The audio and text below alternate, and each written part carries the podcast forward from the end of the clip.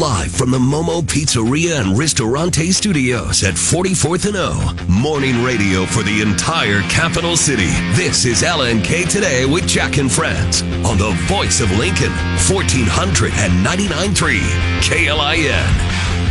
All right, welcome in on a Wednesday morning. It is the halfway point of the month of June, June 15th, 2022, getting close to the halfway point of the year.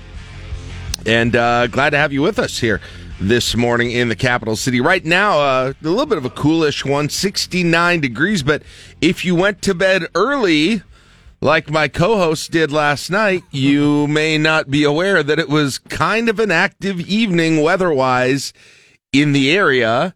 As when I laid down in bed, first thing I heard was the tornado sirens going off in East Lincoln while uh, the area I was in was not actually ever under a tornado warning. Portions uh, of the northern part of the county were. Uh, and you had hail issues, as Mark reported, uh, across the listening area. Uh, Seward, York. Uh, I think we got a little hail at my place. it was a little hard. It was just kind of a downpour to figure out exactly what was happening out there. but yeah, it was it was an active kind of out of nowhere uh, weather night last night. Um, Mark, just give us a little bit, uh, kind of when you came in this morning and and saw some of the saw and heard some of the uh, damage reports, the reports of what happened last night. Tell us what you saw and heard. Well, uh, checking uh, all of our sources this morning, including social media, other media, uh, law enforcement. Um, there was some heavy winds. Law enforcement did confirm an, a tornado on the ground there. Uh, as I understand it, it was up near Branched Oak Lake. But now the Lancaster County Sheriff's Office, uh, I talked to the uh, chief deputy or the deputy on duty this morning. Said they actually didn't receive any reports of damage, although officers did report some branches down, a lot of leaves down in that area. That could be wind, hail, uh, all of that. Sure. So now there was um, some some damage out on I eighty uh, about the Greenwood exit. There's an RV park just to the on the northwest side of that, uh, and there was some damage there, including one camper uh, we're hearing uh, was overturned or tipped over, some minor injuries. That's in Cass County. They did ask for some mutual aid. I believe it was for ambulances, but there were no serious injuries that came out of that. Uh, 6,600s at the airport was the official rainfall okay. total, 700s out at Casa Vale, southeast. Okay. Um, wind gust 48 at the airport. That was just before 11.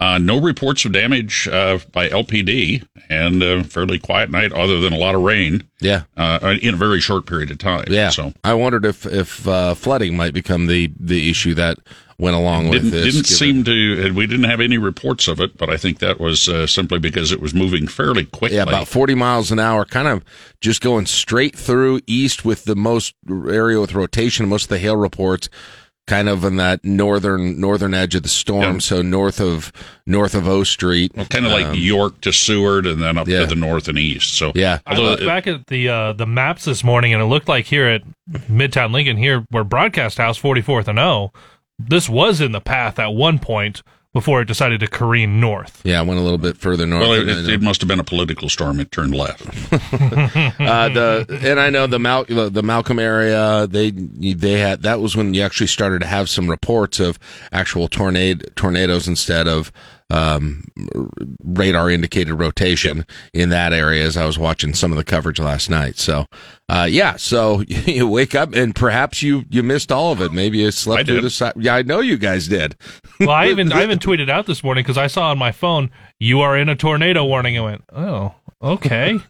um, so I tweeted out, I go, what did I miss last night? So we night? learned last night the sirens don't necessarily wake you up, huh? I Sleep sound enough? I was out. Apparently. I was very tired. We, uh, by the way, uh, quick, because I know we talked about this uh, last week. Thank you to Lincoln Parks and Recreation for getting Trago splash pad up and working. Oh, it's working now. We went and spent like an hour there yesterday. Okay. So much fun. All right, good. Your daughter liked it? She liked it. It wore me the heck out. like I know she was tired, but I was like, man, I think I need to go lay down. Good, good. All right, so uh, that's the weather situation. Uh, by the way, on the show today, real quickly, uh, want to mention what we've got coming up to What Chaps Your Hide Wednesday. So if you haven't yet registered yours on the Facebook page, you can text us the Rickstein Recognition text line, 402-479-1400. Uh, give us a little idea of what's on your chest right now. Get it off, feel better, and uh, we'll have some fun talking about it during the 7 o'clock hour. Mayor Leirion Gaylor Baird joins us today interesting timing for her uh, to be with us, guys. Actually, after the news breaks on a couple of things, so we'll talk to her about the city council vote on the fairness ordinance, um, her reaction to that, what she is thinking and net is next in this discussion, and then we'll delve a little bit further into her budget proposal as well. Coming up at eight ten, John Bishop is going to join us at eight thirty five. He's getting ready to call the College World Series in Omaha. So we've got all of that going on as well. And Is he going to get kicked off the broadcast if he does horns down? uh, uh, are you concerned about that? No, I, I just know the uh, College World Series folks were not too pleased with the national anthem singer for doing horns down. Did he do it at a previous uh, this this national anthem? So he singer? he'd done it before, but he did it at the Women's College World Series. or the Women's College World Series and did it. which had a Texas. yeah, I mean, I can uh, see why you don't want that if you're the NC double or Oh, if you're the College World Series. Come on, I mean, during the national or, or after, right? you'll after get the national anthem. cheers. Yeah. uh, and uh, down in my vacation home of uh, Beatrice, we had the hearing between Charles Herbster's attorneys and Julie Slama's attorney. She was there. He wasn't. And do you remember what I said yesterday when I was talking about this? And I think probably in, in prior times when I was referring most specifically to the inability to come up with a mutually agreeable deposition date on this thing. And I said, you know, typically this is not a contentious issue in a civil action like this. Uh, it, it looks like the judge basically said, okay, guys, Yeah. on several issues. Okay, guys. Uh, In fact, I think there was one of the quotes that I read that said something to the effect of 99% of the attorneys that come before me are able to figure this stuff out on their own, cordially and professionally and professionally. And so it looks like the judge looked at it a little bit like I did, uh, taking some things under advisement, but on a vast, on, on a bunch of the things like the deposition date, like the exactly the scope of the subpoenas that are going in, he basically said, okay, go figure this out yourselves. this is what, this is what we do. We can hear it now. Jack. Mitchell. You come to judge. You come to judge. So, uh, so yeah, so uh, there there is uh, no uh, no no next hearing date set. Uh, it sounds like like and the the Herbster t- team was um, objecting to the Slama team's uh, basically their position that a deposition should be over the course of two days. And the Herbster team said, look, even if this was true, which we say it is not true, how much can you talk about it over the course of two days? Um, and then, you know, both of the sides were kind of firing at each other for, um, for trying the case previously in the press.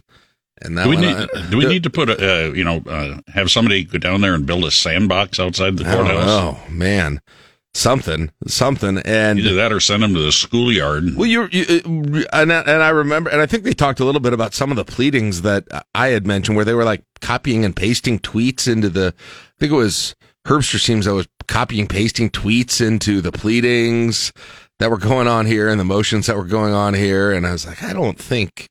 I mean, it's Twitter wasn't around when I was practicing, but I don't think that's typical either. So, um, so yeah, they, they, and they had some of the discussions in chambers too. They're going to be, uh, briefed, uh, uh, they're going to be briefing the court about whether or not Herbster should have his motion for a, basically a protective order relating to the, the subpoena, uh, or excuse me, the depositions, uh, or whether that's completely moot right now since he didn't show up for them. So a lot of procedural, a lot of sort of, uh, it looks like attorneys who don't like each other very much and trying to get them to work together to actually make this thing happen is what happened yesterday in Beatrice. So we've got that. Um, yeah, the, the uh, interesting story about uh, LPS surprising Steve Yep. Joel. And on their t- meeting on the 28th, they intend to rename the district building in his honor. Yeah, and it it it especially goes to kind of the history of that building. Uh, and I remember that day very well being here when uh, we got news that the old LPSDO building on there on O Street was on fire. Um, uh, that, that was when I was doing the show with Bishop. He went out there, I think live while we were while we were on the air to cover that. I know it happened in the in the overnight hours, but it was still going on. Obviously, a big fire like that, and that was pretty early on in Steve Joel's tenure. first year. Yeah, it, it was it was fairly and and um, they they built that that back up. Uh, it's a it's a great you know it's a really nice building right now. Of course, there's a lot of fundraising and things that had to go along with that as well. There's a 15.9 uh, million dollar district office right there on the the same place, and so that's the building. Uh, it's hard not to see that building and and remember that whole turn of events that had happened, uh, what, about a decade ago. 2013 is when they opened up the new building. And so he will have his name. He's finishing up. He's got a couple weeks left on the job and, and then the new superintendent will be taken over, uh, roughly in the month of, of July. Uh, and the, the baton is passed on that. So, uh, the exact name is, I believe, going to be announced during that, that meeting, but it's going to involve Steve Joel somehow. So, I don't know if it's going to be called Lincoln uh, Lincoln Public Schools district office at Steve Joel Field or exactly what it's going to be. I, don't know exactly what what that will be. Steve so. Joel Arena, home of the Lincoln yeah, District right. office. Yeah, I don't know. I don't know. Um, but oh, I mean, they're selling the football fields to Union Bank, so uh, I mean, maybe maybe we get that on there too, right? The uh, the Amigo Steve Joel LPSDO yes. building. We'll see. We'll see. Oh, by the way, he's going to be on sell my, everything. He's going to be on my podcast uh, two weeks from Thursday too. Fun. So yeah, I'll have him on my podcast, gonna, kind of on the way out, which will be interesting. Is he going to be in on the show at all before he's gone? Uh, he was on a couple of weeks ago. I know. Uh, okay, well, no. I mean, how many times do you want me to talk to him? I just asked. no, sorry, no. I, I feel like I'm disappointing.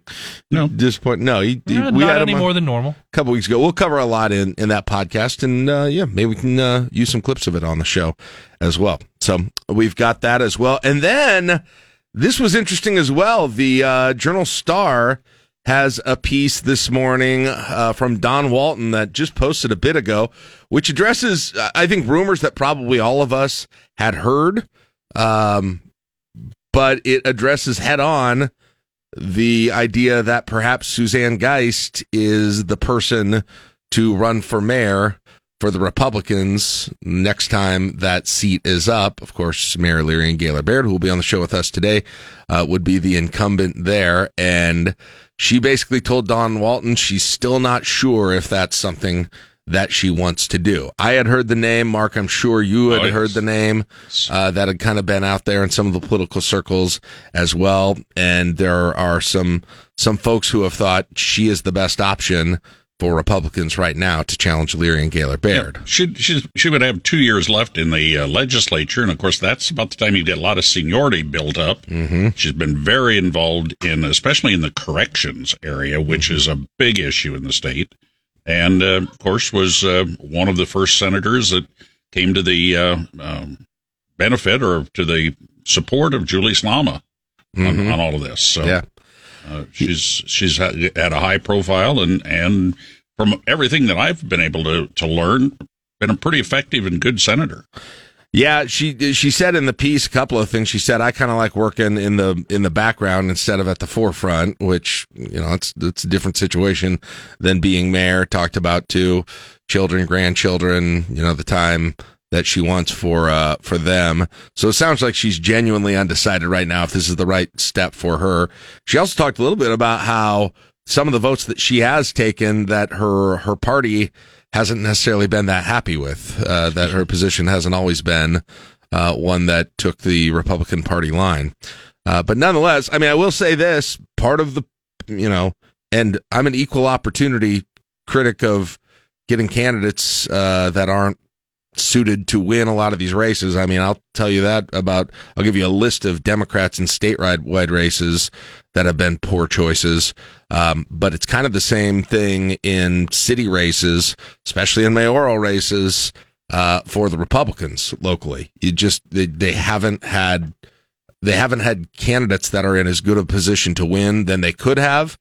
Uh, this will be this will be a lot closer to that if she would do that. I would say it, it, will be it'll give them a, a, better shot because of who the candidate is than um, the the candidates that they've really done what the last three four plus elections. You know, probably back back since uh, when Ken Svoboda ran against Chris Beutler, you had a, a, close race in that one. But beyond that, it, they just it, there haven't been people. It, it's it weirdly mirrors the state situation with Democrats sometimes. I think so. We'll see what she decides. Got some time yet? What that'll be. Is that 20 May of 2023? 20, 2023. So uh, not too far, I guess. Less yeah. than a year. Mm-hmm. Yeah. Less than a year away. Um, all right. So there you go. Anything else I missed? Yeah. What? Probably the most important thing in the sports arena. What's that? Stanley Cup starts tonight. Oh, Finals. oh, you're, you're uh. Don't see, worry, like, I'll, I'll, mention it here. You like both? Of, no, you're an Avs guy, right? Yeah. Among absolutely. the teams that you cheer for. Yep. All right, you think they're going to win it? You know, they've got a pretty decent chance, but cool. Lightning are tough. I like the Avs uniforms; they're nice. Lightning to three Pete. Ugh. Oh, hush. All right, it's six, at least six. It's uh, it's six twenty-five. We'll take a break. Good any, morning. Any words of wisdom from me this morning? From you? Yeah. I don't know. I, ha- I have learned that it does not matter in life whether you're rich or poor, short or tall, fat or thin. At the end of the day, it's night. 625 on KLIN. Waking up the capital city with the help of Nitro Cold Brew Coffee from Broken Rail Beverage Company. This is 1499.3 KLIN. Everybody in your crew identifies as either Big Mac Burger, McNuggets, or McCrispy Sandwich. But you're the filet fish Sandwich all day. That crispy fish, that savory tartar sauce, that melty cheese, that pillowy bun. Yeah, you get it every time. And if you love the filet of fish, right now you can catch two of the classics you love for just $6. Limited time only. Price and participation may vary. Cannot be combined with any other offer. Single item at regular price. Ba da ba ba ba. Don't you love an extra $100 in your pocket? Have a TurboTax expert file your taxes for you by March 31st to get $100 back instantly. Because no matter what moves you made last year, TurboTax makes them count. That means getting $100 back and 100% accurate taxes only from Intuit TurboTax. Must file by 331. Credit only applicable to federal filing fees with TurboTax full service. Offer can be modified or terminated at any time. A look at news from both inside and outside of Lincoln and conversation on how that news affects us here. It's time for the Sound Off on LNK Today. But first, today's keyword for Keys to the City brought to you by Lincoln Mattress and uh, Furniture. Today's featured business is Robbers Cave and Robbers Cave Tours. And the keyword is, appropriately enough, cave. C A VE Robbers Cave Tour, located just south of Van Dorn Park, offers cave tours seven days a week, year round. Due to popularity, tours must be booked in advance. Sandstone Cave is listed on the National Register of Historic Places, has been featured in Midwest Living and Atlas Obscura, a catalog of the most unusual travel destinations in the world. It's a very cool place here in the capital city. So if you type in the keyword cave, you will be eligible for one of those gift certificates and the grand prize of all the gift certificates from all the featured businesses put together. One note though, Robbers Cave, this is not an in-person location to pick up right. an extra entry. We've had a couple of those. So go to the other ones. Uh, don't go to Robbers Cave. For Robbers Cave, just go to klin.com and type in the keyword cave and you can go also see all of the other businesses that have been featured where you can get additional entries and what would be in that giant package of gift certificates if you happen to be the person that won it. Now, I have got a question for you because yesterday's word was pioneers. Yes. And you said you don't need to spell that because you don't deserve a gift card if you can't spell pioneers. Did I say that? Was that yesterday that I said that? Now, today, the keyword is cave. And you immediately went I thought it was uh, two days ago when it was a two word thing that I needed to. Well, I forget Pine what Lake? it was. Pine Lake. Yeah, Pine Lake, right? Yeah, cave. I don't know, cave. Just, just those could be other way. It could be C A U G H or something. I just want to. this is like the Irish cough cave. All right. Uh, all right, let's jump in to our sound off today. Uh, boy, it does sound like you are going to have, pending its actual uh, drafting, it does sound like you're going to have significant bipartisan agreement on this negotiated Senate bill, which is in part gun control, which is other parts uh, mental health funding, uh, and and all in response to what happened in Uvalde. But a big a, a, a, big moment yesterday when U.S. Senator Mitch McConnell, uh, House Republican leader, talked about this. Or, excuse me, Senate Republican leader. Senate Minority Leader Mitch McConnell says an outline for new gun safety legislation is progress for the country. The legislation ends up reflecting what the framework uh, Uh, indicates, I'll be supportive. Lawmakers are now drafting the legislation based off an agreement with proposals enhancing background check requirements for 18 to 21 year olds, providing federal assistance for red flag laws, and funding for mental health resources. The bill, in and of itself, is going to save thousands of lives. I have no doubt about that. Connecticut Democrat Chris Murphy helped draft the framework and believes a vote on a final package could come before the end of the month. On Capitol Hill, Jared Halpern, Fox News. My goodness, are you going to have like a you're going to have like a 70-30 vote on this? 75-25 vote on this? Interesting. With Mc, with uh, with McConnell signaling his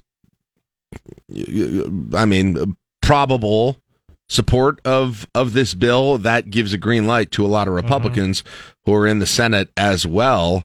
Um, man, anything on this issue, I assumed had zero chance of of doing anything. Uh, and and yes, there's certainly the discussions that this doesn't do much when it comes to gun control, but nonetheless, anything even related to that topic, I would have had a hard time believing you would get anything other than a almost 100% split bipartisan vote on this. But mm-hmm. with McConnell saying that, that doesn't look like it's going to be the case. And you've already You've already got 10 Republicans who were part of the negotiations who signed their names to the principles of this. You add McConnell to that.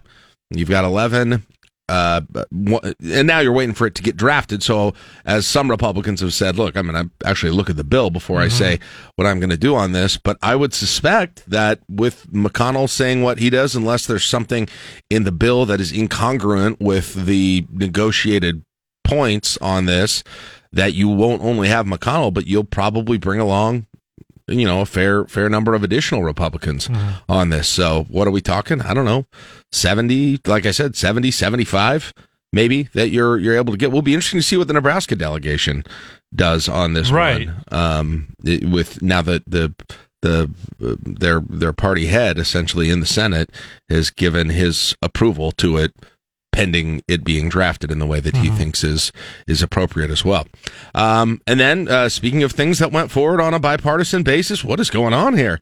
Uh, this Supreme Court security mm-hmm. bill um, got through the House and is going to go to the president's desk. 396 members of Congress voted for this, 27 voted against it. All 27, important to point out, are Democrats who did not want to advance this bill to the president's desk where it will go. Now, this will give more protection not only to justices, but also their families. Right now, justices have around the clock security from the U.S. Marshals and the Supreme Court police, but the purpose of this bill bill, which originated in the Senate, is to protect those immediate family members of the justices. Last month, the Senate passed a bill that would give more protection to members of their families as the threats on Supreme Court justices continue. Yeah, I, I mean, I think this is kind of a no-brainer personally, um, and it's it's boy the the fact that you got as close as you did uh, with that situation with Kavanaugh and the the continued just escala- escalation of personal personal threats of the safety of people who are decision makers in the country. I, I, don't care what I don't care what their political ideology is. I don't care about any of that. It's a that is a terrible path to go down. Obviously, because you know the fam- the the people themselves, the loss of lives, but but just to start to make that an option for mm-hmm. people to to react to this. So I think this is uh, a complete no brainer here. Um, and glad that I, I assume the president is going to sign it and that'll, that'll get going. Now, the other thing we've got going on today is interest rate hikes and it looks like it's coming, and maybe it is coming even more extensively than most of the experts thought just 24 hours ago. Last month, the central bank indicated they will raise its benchmark interest rate by half a percentage point for the second time in two meetings and follow with a third such increase in July. However, a slew of troubling inflation reports of late could lead Fed officials to consider surprising markets with a larger than expected three quarters of a percentage point interest rate increase to tame hot inflation. A handful of Wall Street forecasts forecasters, including investment banks Barclays and Jefferies, are predicting that the Fed will make that move after May's consumer price index rose 8.6% from the same period a year earlier. The Fed last raised rates by three quarters of a percentage point in 1994. Hillary Barsky, Fox News. So, I mean, there are even some who, if it was 0.75, it would be the largest uh, hike since 1994. Yeah. Keep in mind, it was just up a half, and there are different ways to say this, but I'm saying 0.5 that went up last time around. So combine them together, and you've got an incredibly significant uh, increase here by the Fed, which they set these short term interest rates. They then influence long term interest rates. So, you know, when the Fed lifts its, its short term rate, which is what they will do here, that increases borrowing costs for banks, which in turn pass those costs on to consumers and businesses um, in the form of higher rates on long term loans for houses and cars and mm-hmm. those sorts of things. So if you're in the market for either of those things, right, you're going to get a, a worse interest rate. So uh, right now, though, um, inflation is so high at this point that even though unemployment is low, that you've got they feel like they've got to do something unprecedented in recent years to curb inflation that's happening right now at this point. So we'll see if it uh, we'll see if it works. They're, they're, trying to stabilize prices while not hurting employment with this uh, at this point. Um, and a lot of times when the Fed has done this, there's been an economic downturn that goes along with it instead of what they call a, a soft landing mm-hmm. uh, that that goes with this. But the economy is actually relatively strong. It's the inflation that's the issue right now. But are we talking about a recession? Uh, you know, six months, a year from now, going along with this. But boy, that'd be that'd be something. And and essentially, what this means is it's the cost of of borrowing, and so money becomes more expensive to borrow. Right essentially. Banks pay more to borrow money, charge individuals and businesses. Like I said, you kind of pass it down to the, the consumers. Mortgage rates rise accordingly because of that. And that's, you know, part of the reason mortgage payments have been rising so much, um, with, uh, with the last year or so. Um, yeah, so fewer people can afford homes, fewer businesses can invest in new factory, uh, hire people, uh, and that can slow down the growth rate of the economy, even though it's got the purpose of curbing inflation. So anyway, I mean, home little, prices were already dumb anyway. So why, right. why not add a little bit on the end? Yeah, the, on the on the actual borrowing that you typically yeah. would need to do to to buy a home. But we'll see. The I mean, the actual impact is going to be is going to determine on what happens with inflation for the most part.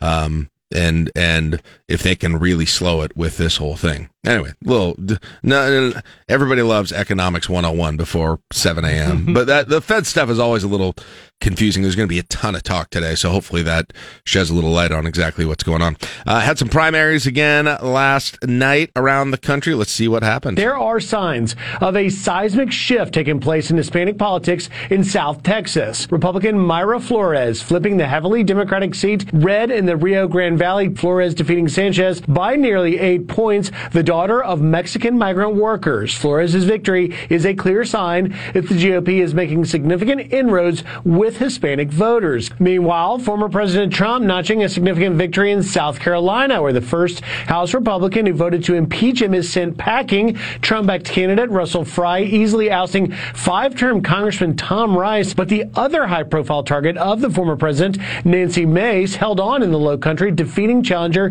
Katie Arrington with strong support from former Governor Nikki Haley. All right. Um, I always find it interesting that in some of the, especially like House races where it's a specific district, how those are seen as a referendum on what the rest of the country is doing. Yeah, that, that that always that always happens, especially when there's like one isolated thing, like a special election or Yes. something during the in between uh, in between elections, and it's one state. And, uh, well, is this a rebuke or is this an acceptance of what's happening in the White House right now, or what happened in the White House three years ago? I agree. That's I feel like everyone tries to to make too much of those things, and as we know, you know, looking at our own house races, at our own races, there's so much that factors into these things locally that nationally people just don't understand. Uh, you know, I, I saw one, I saw one take from a national pundit um, on the Herbster uh, race for governor on on Herbster Yeah. Pillen that basically said, "Well, Herbster's Herbster's strategy of of playing the victim of being falsely accused almost worked." And I said, I actually tweeted this this guy back. I can't remember. It was a writer for Slate or something like that. And I said, you know, I was here, and that's not how it felt. It felt like he was the odds-on favorite, Mhm. and then when the accusations were leveled that he that that was kind of the the the mortal blow to his his campaign He was still viewed as the favorite on election day, though. I- I- like we said right here. So yeah, there's a lot of national folks that did not did not even understand our own gubernatorial. I race. never trust extra- national media members kind of trying to extrapolate Ugh, the media. The- yeah, right. the lo- listen to your local media. That's what I say. That's what I say. Uh, okay, a couple other things. So, uh, you know, we talked a few times about monkeypox and Yep. how that is an issue. I again urge you don't Google it unless you need to and look at all the pictures. that. One of my that was a chat don't. I people. just said don't, Don't- do it. don't do It's it. a Simple request. You'll be glad you didn't. but we may not be calling it that anymore. Oh. Evidently, Oh. might be changing the name. A group of scientists complained to the World Health Organization that the name monkeypox could be stigmatizing for its victims. They wrote in the context of the current global outbreak, continued reference to and nomenclature of this virus being African is not only inaccurate, but is also discriminatory. The CDC says the virus was actually first found in monkeys at a Danish research facility back in 1958. So the WHO's announced it's going to rename the virus as soon as possible. The disease has infected over 1,600 people in 39 different countries so far this year. Jill Nato, Fox Okay, News. legitimate, honest question here. Does m- the name monkeypox connotate Africa necessarily? There, there are mon- there's obviously monkeys in Denmark. Yeah. So Called danky pox. I don't, I, I don't quite understand. It's not called African monkeypox, which I could kind of understand. Right. That that would be a little bit more problematic, but whatever. I don't. I'm not. I mean, I'm not going to freak out if you cancel the name monkeypox, but. I'm I'm not jumping on. Oh yeah, one. you probably shouldn't. Okay, this let, us finish with uh, this one here today. Uh boy, it was a long run since the early 2000s the way that most of us logged on for a lot of years to what they call the information superhighway and don't really call it anymore. Now it's all Google Chrome and Microsoft Edge and DuckDuckGo and whatever browser that you use. But don't ever forget one of the OGs in the game, Internet Explorer, RIP. Chances are your first web pages were viewed on Netscape until you forgot about Netscape because Microsoft came out with their own web browser, Internet Explorer. It first debuted in 1995 as an add-on to Windows 95 and starting today, Internet Explorer will no longer be supported as Microsoft will solely authorize its newer browser called Edge. It means you will need to port over settings and plugins to Edge if you haven't already. Google's Chrome browser continues to be the world's most popular. Eben Brown, Fox News. Yeah, once Chrome came out, that kind of made the mm-hmm. switch over over to Yeah. Chrome. But I always remember that blue E in the corner, and the Netscape one where you, it was actually moving around. You knew you were online then. It was very exciting when I was in college. All right, six A lot of issues with Internet Explorer. yeah, do that too. that too. All right, six fifty three. We'll take a break. Talk with the cops next with Officer Chad on KLIN. They done it. And now LPD needs your help. Crime Stoppers on LNK today. All right, 655 LNK today with Jack and Friends on KLIN. Welcome. How you doing, Officer Chad? I'm doing well. How good about to you see you. Good to see you. Thank you. We're good. We're all right. Uh, I was the only one who didn't sleep through the storm last night on our team. Oh, uh, slept like a rock. You sleep through. You sleep through the tornado sirens too. Uh, well, actually, the tornado sirens woke me up from the couch so I could go to bed. oh, I, I'm that guy. Yeah. I, storms. Uh, yeah. Whatever. Yeah. Uh, I, have you had any ever had any crazy nights when you've been on, on patrol with just like crazy thunderstorms or flooding or or anything like that? And how does Uh, that impact what you do?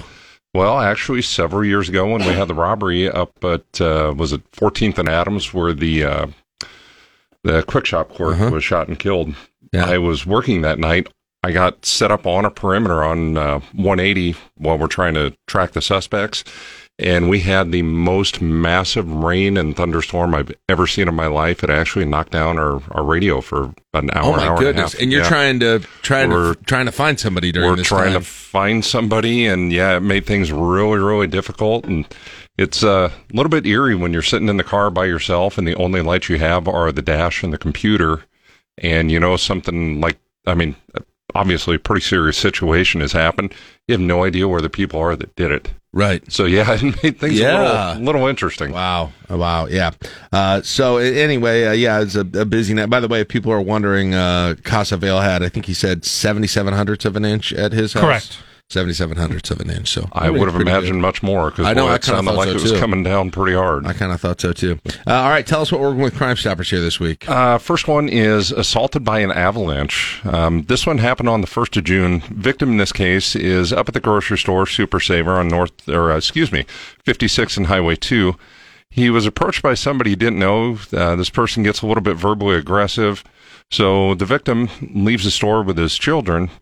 This guy follows him in a black Chevy Avalanche with Sid Dillon plates, ends up striking the victim's vehicle while his kids are in the vehicle. Gosh. Yeah, so the officers that worked this did a pretty good job. Backtracked, went to Super Saver, and got a really good image of the driver of the Avalanche walking out of the store. Uh, looks like a male wearing khakis, maybe a, a greenish yellow shirt and a ball cap. Um, this one kind of touches a nerve. You you just don't Yeah. do stuff when kids are involved. Yeah. So if if Yeah. we can get some tips on this one, we'd really appreciate it. Yep. Uh, next one is Wandering Wallet. I'll be honest with you, I picked this one because a friend of mine's an officer and she drives a Kia Soul that's just like the one in the in the picture. So, uh, victim here was shopping at Dollar General at 14th Superior, drops her wallet. Um, male suspect comes out right after her, picks it up, took off, driving a, a green Kia Soul. There's only so many of these cars running around. So. Yeah. I mean, it's a it's a very nice car, but yeah, it might be easy to identify. Yeah, I would I would hope so, and I can at least account for one of these that are in town. Okay. So- All right. So so we've we've uh, we've got an alibi for one. We'll see. We'll we'll see about the rest. Yeah. Come on, pick it up and hand it to her if you're right behind her. I- you- Jeez, come you would on. think so, but you know, some people Come had on. they they succumb to temptation. I My guess. goodness. All right. Hey, uh, tell people how they can help out with Crime Stoppers tips. You can get a hold of us at LincolnCrimeStoppers.com or leave an anonymous tip at 475-3600. All right. All right, thank you very much, Officer Chad. Appreciate it. We'll talk to you next week. Thank you, Uh, coming up during the 7 o'clock hour, what? Chaps Your Hide Wednesday. Your chance get it off your chest. Feel better. Be a more pleasant person to everyone around you today. That's what we're doing for the community. Not to pat ourselves on the back, but we're making a difference. Uh, we're going to also count down the five things people are talking about today with your morning drive. A little bit later in the show, Mayor Leirion Gaylor Baird is going to join us. John Bishop is going to join us. We've got all Caleb Sports, the news from Mark. Why, would you not listen? It's just ridiculous. 7 o'clock, KLIN Lincoln. Everybody in your crew identifies as either Big Mac Burger, McNuggets, or McCrispy Sandwich. But you're the filet fish Sandwich all day. That crispy fish, that savory tartar sauce, that melty cheese, that pillowy bun. Yeah, you get it. Every time. And if you love the filet of fish, right now you can catch two of the classics you love for just $6. Limited time only. Price and participation may vary. Cannot be combined with any other offer. Single item at regular price. Ba-da-ba-ba-ba. Don't you love an extra $100 in your pocket? Have a TurboTax expert file your taxes for you by March 31st to get $100 back instantly. Because no matter what moves you made last year, TurboTax makes them count. That means getting $100 back and 100% accurate taxes only from Intuit TurboTax. Must file by 331. Credit only applicable to federal filing fees with TurboTax full service. Offer can be modified or terminated at any time. That's a quick check of your time saver traffic. Live from the Momo Pizzeria and Ristorante Studios at 44th and O. Morning radio for the entire capital city. This is LNK Today with Jack and Friends on the voice of Lincoln, 1499.3 KLIN. It's time to get it off your chest with What Chaps Your Hide Wednesday. Call or text the Rick Stein Recognition Hotline at 402 479 1400 to tell us what's chapping your hide. It has been proven somewhat scientifically that LNK today with Jack and Friends, what chaps your hide, relieves stress, puts you in a better mood, it makes you more pleasant around your family, friends, neighbors, coworkers, and pets. And so we present it as a public service Wednesdays at 710. What is it? Well, you just tell us about those little things that kind of stick in your craw that maybe chap your hide and uh, maybe nobody else wants to hear about. Maybe your family's tired of you saying the same thing over and over again. Well, we're not. We are here to hear it. What can you do to contact us? You can call us at the Rick Stein Recognition Hotline, 402-479-1400. Got a bunch of texts in on the Rick, Rick Stein Recognition text line at the same number, uh, or facebook.com slash LNK today. We got a post up there where you can respond there however you like. We try and make it convenient for you because it's an important service that everyone should have access to, including like it or not, that Paul gets access to it like everyone else does. That Paul, what's on your mind today? You know how I have a soft spot in my heart for little kids. Well, I also have great pride in our country. Flag Day yesterday brought a lump to my throat. And the 4th of July cannot wait. But what's chapping my hide are all the non military types that keep using parts of the NATO phonetic alphabet. Unless you are now or formerly were serving in the military, can you please stop with the whiskey tango talk? and another thing, I heard you last week, Jack, talking about call signals. First, they're called call signs. Oh, sorry. And with all due respect for your commander, Jack Sparrow Riggins, and UNL President Ted Slapshot Carter, I had the best one ever. Yes. That call. Call sign, Death Ray. Come on, how bad is that? That's pretty cool. I gotta go. That's pretty cool. See you that, Paul. All right. Okay, so uh, do you, when you that, it brings up an interesting question. When you have to, te- if you have a last name that you have to spell out for people, like I had somebody I was on a phone call with yesterday spell out every letter of his last name by giving. He didn't use like the Alpha Bravo. He had other things for each single letter, Yeah, just like w- uh, words. A- M as in mouse, I as in igloo. Went through K the as whole in thing. kangaroo. A as in alphabet. Yes. Now with with another name that I sometimes go by, I have one letter that I always, but I do only do it for one letter in in that and, other I, name. and I do the same in my for this- nickname. and I do it for the, oh for your nickname. Well, you well for the first letter in your last name Yeah, is the one. I do it Yep, for. Uh, I do too. and I Do use- you? What do you yep, say? Victor. Yeah, that's what I do too. V is in Victor. Is that the military one for V? I don't even know. What's your You vector, know? Victor? Roger, Roger. I need clearance, Clarence. okay, sorry. That's V is in veil. V is in V. Yes. But you, you know, people mix it up with a B or a D. If the V is the one that has brought me the most problems over and over again. V is in Victor. Okay. Yeah, that's, I say that all the time. All right, back to the phones. Uh, next is uh, let's see, Louis. Louis. Louis. Morning, Louis. What's up?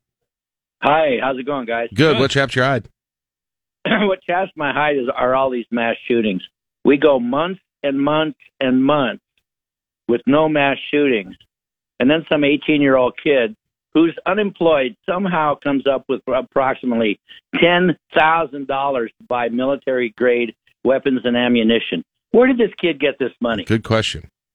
Good question. You know, and then, and then, oh, lo and behold, now we have all kinds of legislation pending to limit the Second Amendment.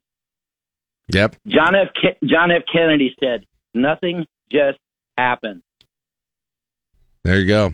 All right. Thank you, Louis. I appreciate it. I appreciate the call. 402 479 1400. Let's go to the text line. Laura says, This is a classic high chap, but drivers who have the right of way who stop and give me that little wave, insisting that I go ahead. No, really, it's your turn. I've wasted hours of my life going back and forth with drivers like that. And then Laura says, What in the Sam Hill, people? yeah, I'm so glad What in the Sam Hill is back in the local links at Lincoln lexicon after Scooters Gate out there. Making the, a uh, bigger return than Kate Bush. It really is. What in the sa- She is absolutely right, though.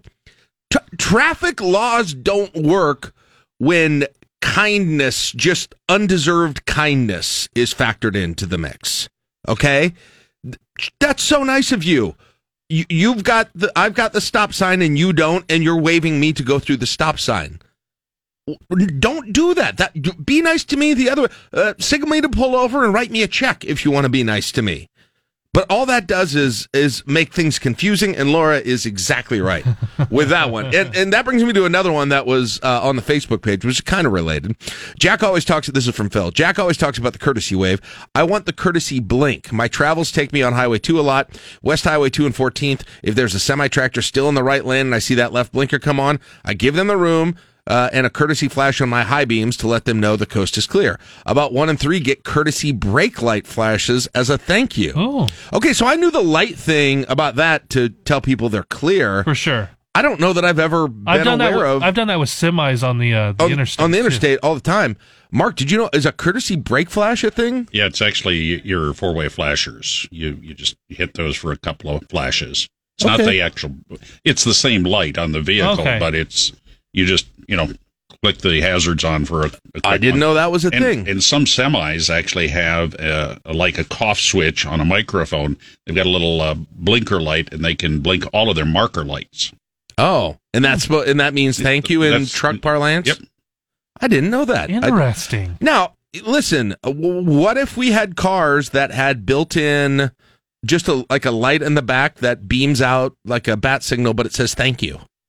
How much how much better would Oh. the roads be if we're No, no, because people, some people would be offended by it. Do you No. know the amount of emojis Yes. I'm going to start using? What with that? about emoji? What about emoji lights on the back of your car? You can customize five different emojis to show how you feel about the driving that someone else is doing. Don't- you don't dare put one on my vehicle.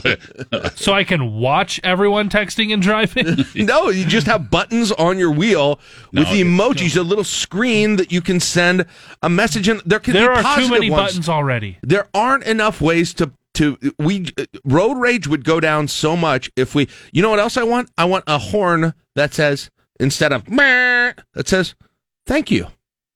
What would, what if we had that? Just a little audio kind message that's played. I'm going to need you to not work in the car industry at all. Your car looks nice today. Did you get it washed recently? Customization with all of those things. My things. music is loud enough in the vehicle. I'm going to hear none of that. Are you going to feel good? That you you, can said hear that? horns. I, I I don't know. I think I think I think I could change the way that our streets work by infusing a little kindness into our cars. Think about it. The emoji car. Elon Musk. I guess you're welcome. You know, another free idea for me. Um, While we're talking about driving, I've got another one besides left lane loafers. And that is if you're on the interstate, especially between here and Omaha, and you're being passed on the right. Yes. You're in the wrong lane. This isn't a new take from you. No. This is. I, mean- just had it happen way too many times this week. All right. Uh, Steve says on South 48th, where they're doing that construction, there are no left turn signal signs posted, and the left Yeah. turn stack traffic up for four, four blocks behind Yes. them, and they can't read. I was in front of Bryan uh, East yesterday, and there was no way this guy was ever going to get turned left. Uh, Yeah, when and- 40, you can talk about all the construction you want in the city, but when 48th is under construction between Normal and O Street, it is Is a mess. I got you got cones laying over, right? You got the little base of the cone that's in the middle of the street. You're going, you feel you're clicking them, you're hitting them with your windshield uh, or your uh, rear view mirrors on the sides. It's just, yeah, I and, agree. and people just absolutely it doesn't matter whether they're southbound or northbound on 48 they ignore the no left turn I didn't even know that was there, but that Oh, yeah. it makes sense because yeah i mean yeah, there was a huge truck waiting there through two light cycles and didn't ever get a green arrow. It was a mess. Uh, Sheila says Cheney was set to close at 56, but now it's next week. And Pioneer had a sign saying closing from 50 to 54th for almost a week. Where's the alternate for both of these? Uh, Sheila, Cornhusker Highway is how you're going to do that. Corn, I- what you're- I-80. What you're going to do is, what you're going to do is you're going to get, you're going to get on 84th. You're going to go all the way to that gas station with the huge flag, Cornhusker. Okay. And then you're going to take that all the way to 27th Street. You're going to go by all the, all the auto dealerships, go by the Cracker Barrel, uh, go through, right, uh, all the, once once you hit go go up, uh, you're down coming down Cornhusker. Once you go over the little railroad tracks there, yeah, uh, that there that becomes Girder Way. Okay, and you just stay on Girder just take, Way. Take the girder path back down 27th. You're going to go by the zoo, right? You're going to get, and in no time, you'll be back at 27th and Pioneers, 27th and Old Cheney. no problem. you need. Simple, simple reroute. Logan says inflation and supply shortages. Peter says running in this weather. Ugh, I can't believe it. Ugh. I've seen a few people doing it. I'm like, I salute you. Michaela says the leather seats in my car. Fire emoji. uh, Michaela says gropester. Uh, Will says President to buy oil from the Saudis instead of drilling here. Laura says raising the pay of substitute teachers six dollars a day, which will encourage more people to sign up. What a slap in the face! Six bucks a day isn't doing it for you. Mosh Pit Chad says, What chaps my hide that anything that uses batteries now has to have screws on the battery door. Good luck getting those out unless you work circuit boards for a living. It's true. You know, Christmas, you get this exciting toy and your kid's ready to play with it, and it's like, Hold on, I got to get my drill. you got to get a jeweler's uh, toolkit to get those little screws out. OG Stevens says, Alpha Sierra Sierra hat drivers. That's pretty good. That's pretty good. Uh, let's see. John says lost internet east and north of Lincoln where I live, so I went to my. Uh, oh, okay. He's he's talking about the talk radio being on with severe weather. Where were you guys? Oh boy. Hello, Maria. Uh, she says what chaps my head today is actually three things. My back hurting so much I can barely walk and can't make it to work. The high temps we are dealing with. Uh, last but not least, the Parthenon closing. Where am I going to get? How do you say that? Dom.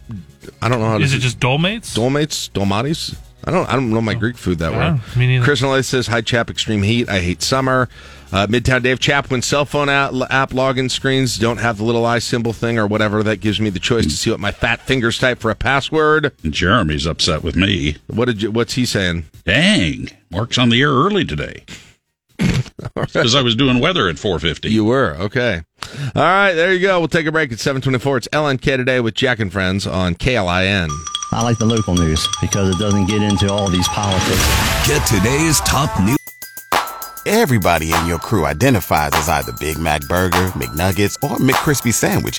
But you're the filet fish Sandwich all day. That crispy fish, that savory tartar sauce, that melty cheese, that pillowy bun. Yeah, you get it. Every time. And if you love the filet of fish, right now you can catch two of the classics you love for just $6. Limited time only. Price and participation may vary. Cannot be combined with any other offer. Single item at regular price. Ba-da-ba-ba-ba. Don't you love an extra $100 in your pocket? Have a TurboTax expert file your taxes for you by March 31st to get $100 back instantly. Because no matter what moves you made last year, TurboTax makes them count. That means getting $100 back and 100% accurate taxes only from Intuit TurboTax. Must file by 331. Credit only applicable to federal filing fees with TurboTax full service. Offer can be modified or terminated at any time. All right, without any further ado, let's get things started with number five. Some severe storms moved through the area last night. Here's some of the highlights. We had a confirmed tornado, confirmed by law enforcement actually, in uh, far northwest Lancaster County. No reports of any damage. I did have a wind gust of 48 miles per hour at the airport just before 11, 66 hundredths of an inch of rain, seven tenths southeast of Lincoln. Uh, no reports of damage uh, in the city or in the county. Uh, there was hail in York and Seward. Uh, but seems like uh, besides the hail out in that part of the country, we also had some hail up at Branched Oak Lake. We had a texter send us a, a picture, I believe it was there, uh, some family camping.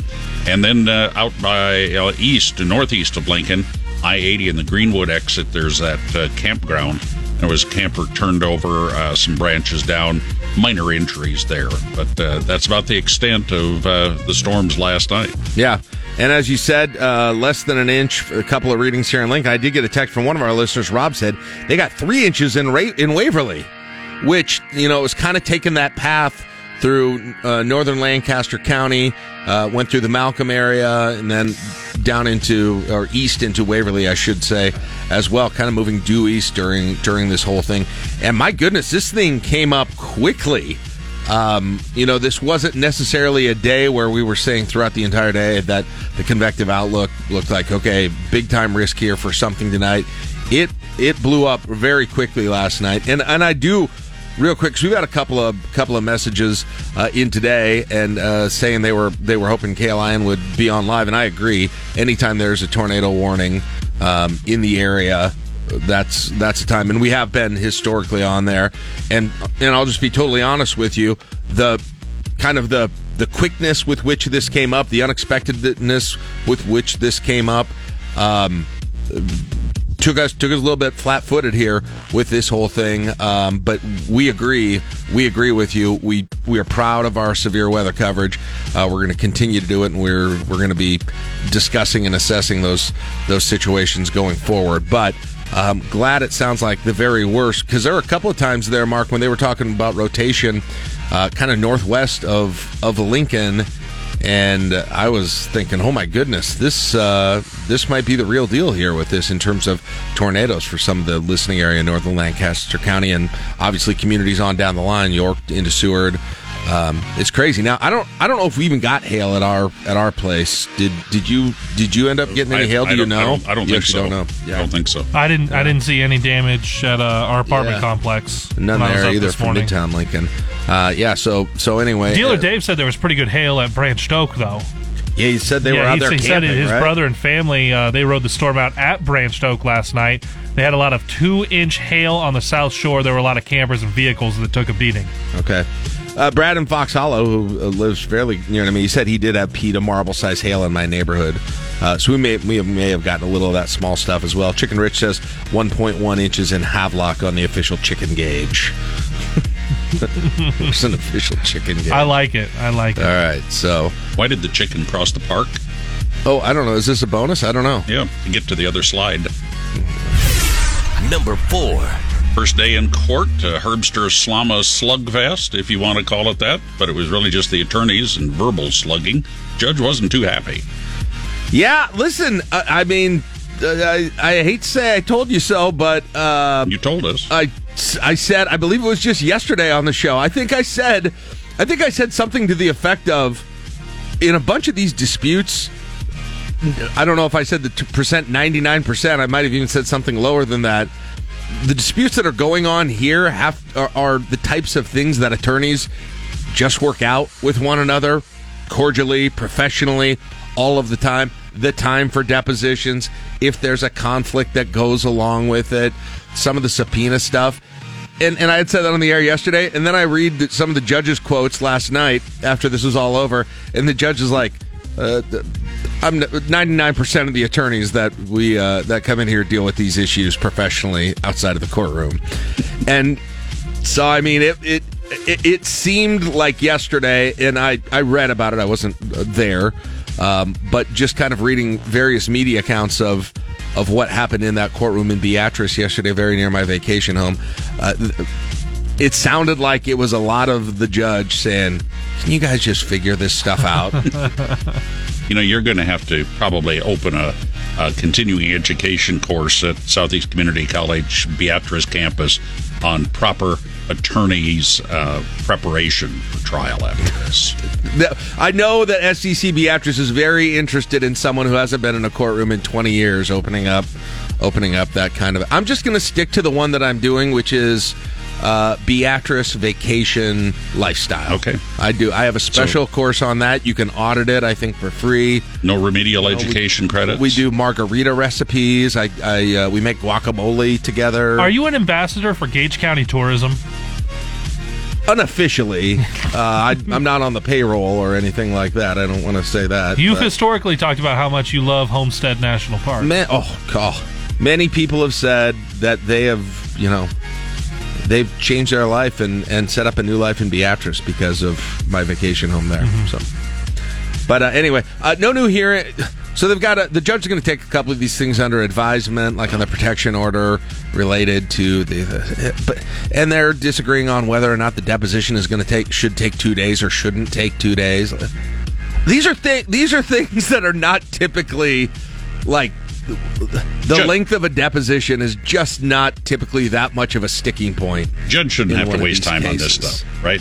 I mean, generally speaking. Yeah. Now I'm sure that there were certainly some things that that were adjudicated or argued yesterday that would be more typical of pretrial motions in a civil case. But like I said, a lot of it felt like babysitting to me, which I don't think the judge probably was was too happy about. Uh, and then there was all of the back and forth, like trying this case in the media, and your your pleadings look like press releases, and and all of this stuff, and we got people pasting tweets into uh, into motions that are filed with the court.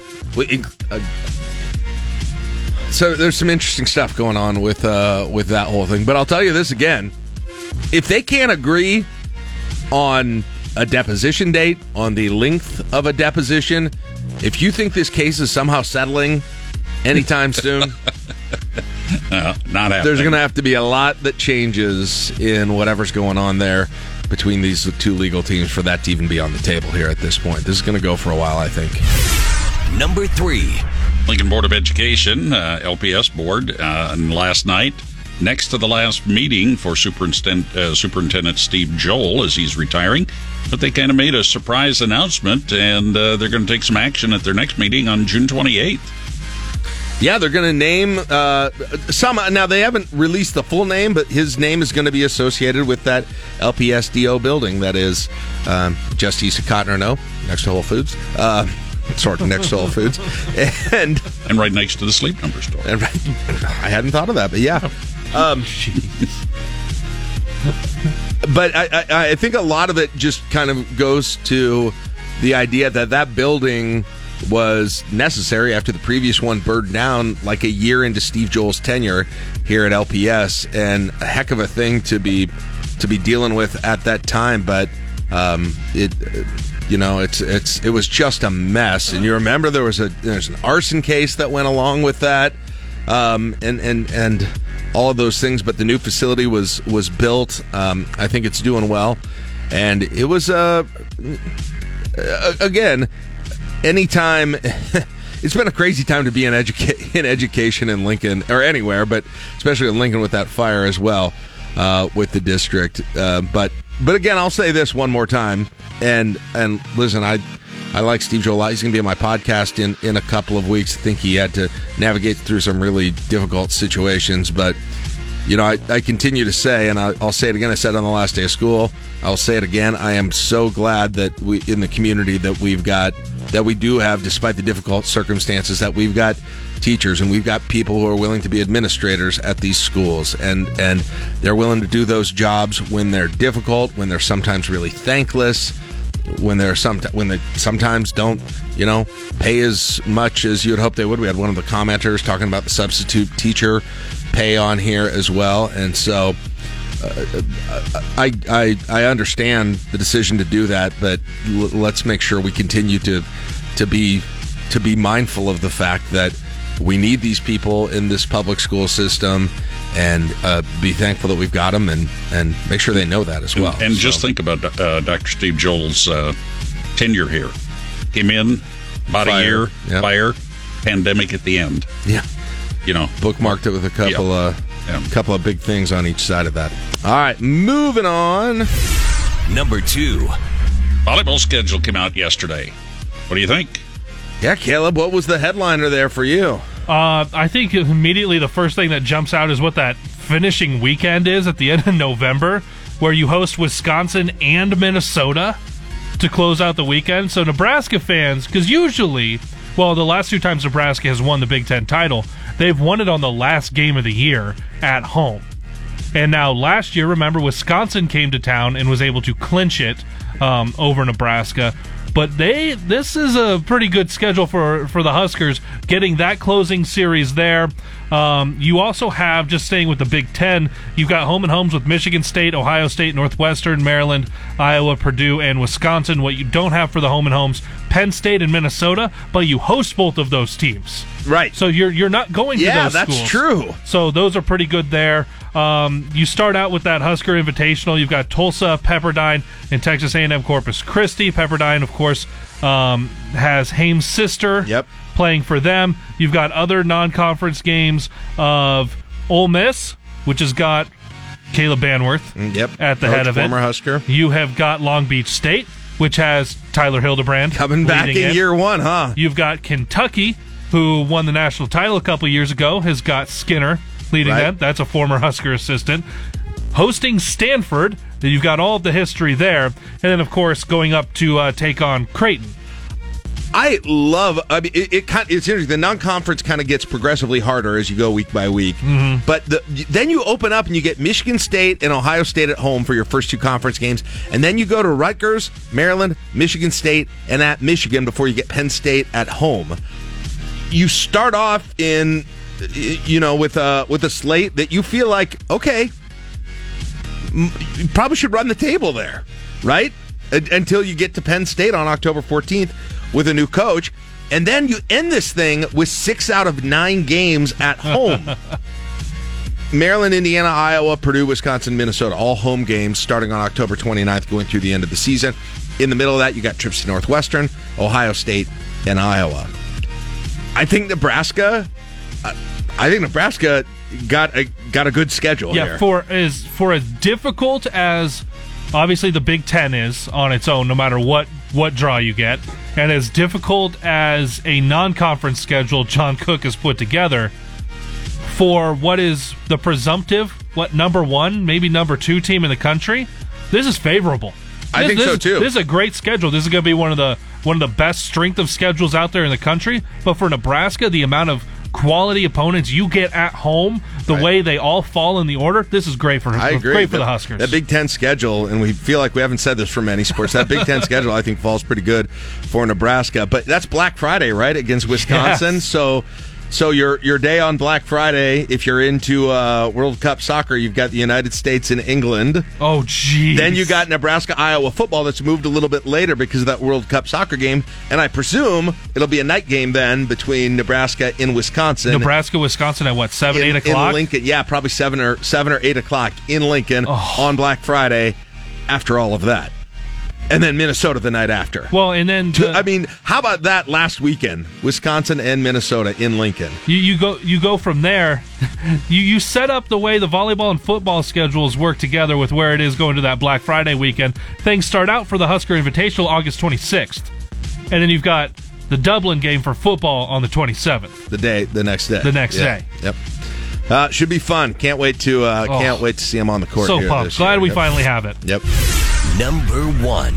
Longtime Lincoln restaurant closing its doors, Parthenon, South 56th, and Highway 2 closing for good uh, just a few days, 19th. Uh, they're going to change over to a catering and using their food truck. It's called Cozina, I believe is how you pronounce it. Uh, the Metal Grill down in Hickman is moving into that location, so there'll still be uh, a restaurant there. And of course, you've got a Parthenon gift card. Need to use it by the 19th or mail it back for a full refund. Some Munch Madness reverberations there. Parthenon was a, a finalist in Munch Madness uh, a few Couple years back. ago, yeah. A few years back as well. It is. uh, It'll be interesting to talk to Robin and Dave about this, guys.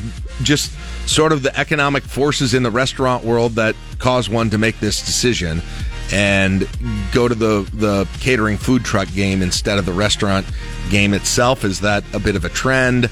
Um, but yeah, you know. I, I, by the way, I went to high school with one of the owners uh, of the uh, of the Parthenon, and they they've been great. Hopefully, they'll still keep coming out to uh, farmers markets and and those sorts of things as well. Uh, but too bad that they're going to be closing. But you know, good news that the food's still going to be out there. Yep, and they're going to be around the community. They're not leaving the community. Yep, so that's good. Very good. All right, seven five. That is it for your morning drive. It's brought to you by Stonebridge Insurance and Wealth Management. You are listening to KLIN. Everybody in your crew identifies as either Big Mac Burger, McNuggets, or McCrispy Sandwich. But you're the filet fish Sandwich all day. That crispy fish, that savory tartar sauce, that melty cheese, that pillowy bun. Yeah, you get it every time. And if you love the filet of fish, right now you can catch two of the classics you love for just $6. Limited time only. Price and participation may vary. Cannot be combined with any other offer. Single item at regular price. Ba da ba ba ba. Don't you love an extra $100 in your pocket? Have a TurboTax expert file your taxes for you by March 31st to get $100 back instantly. Because no matter what moves you made last year, TurboTax makes them count. That means getting $100 back and 100% accurate taxes only from Intuit TurboTax. Must file by 331. Credit only applicable to federal filing fees with TurboTax full service. Offer can be modified or terminated at any time. All right, it's 811 on LNK today with Jack and Friends on KLIN. Welcome back. Glad to have you with us. 25 minutes till we'll be uh, visiting with John Bishop. Uh, he's going to join us. We'll talk College World Series. He'll be covering that in the coming days, Husker stuff and more. So we've got that. Uh, and by the way, we're already getting a whole lot of texts in on Request Line Friday after we announced that this week is going to be songs that remind you of dads. So there you go with that. Uh, yeah, we're we're getting a lot of them in. I would recommend get them in earlier rather than later if you want to be sure to hear more than five seconds of your song because uh, these are typically very busy days. And so we've got that coming up as well. But right now it is time to talk to the mayor of Lincoln, Leirion Gaylor Baird. Uh, mayor, good morning. How are you doing today? Hey, good morning, Jack. I'm doing well, thank you. Good. Uh, a lot of stuff to get to. It's been a busy week of news. I want to start with the uh, vote that uh, the city council had on uh, what's widely known as as the fairness ordinance and uh, the decision to rescind it. Um, uh, you know, from the first council vote on this to the second one, obviously some minds changed about something about going forward with this. You obviously had the signature drive in the meantime, and so enough city council members' minds were changed about whether to go forward with this now to make that vote and have it be rescinded. I'm curious, has your the has the intervening circumstances changed your mind on uh, on anything about the fairness ordinance? Well, no, I mean, here's the main thing is that I think the majority of the council and the majority of people in our community really want to see there be a community in Lincoln that is free from discrimination, and we want to make sure everyone can enjoy equal opportunity um, and a true sense of belonging and and have great recourse if they are facing discrimination. That has not changed. That is a consistent value that we share um, What's unfortunate in Lincoln, um, which is different from the situation at Omaha, who does which does have a fairness ordinance on the books, uh, is that we have this you know petition process that has an incredibly low threshold for nullifying city council ordinances. So while the city council did pass this and a very affirmative vote, um, it doesn't take many signatures to put some of that in limbo. Um, so I think you know this, the council reevaluated what they were prepared to do going forward because I think generally speaking, none of us think it's a great idea to be voting on people's human rights. Um, so so here we are. So, but I mean, I, I, I don't know how you go forward and mm-hmm. avoid that necessarily mm-hmm. because my guess is if you would, even if it was tweaked, and I think there are probably ways that the, it could be tweaked to, to make it a, a little bit more mm-hmm. palatable to people who didn't like it. But isn't that going to come up anytime that you try to do something like this at a city level? And, and if so, if that's the policy, you don't want to vote on something like this, mm-hmm. is it ever have any opportunity of coming up again, at least uh, as far as you're concerned? I mean, I think it does have an opportunity. I think that probably all the supporters are reevaluating the best, most strategic path forward at this point. Are there?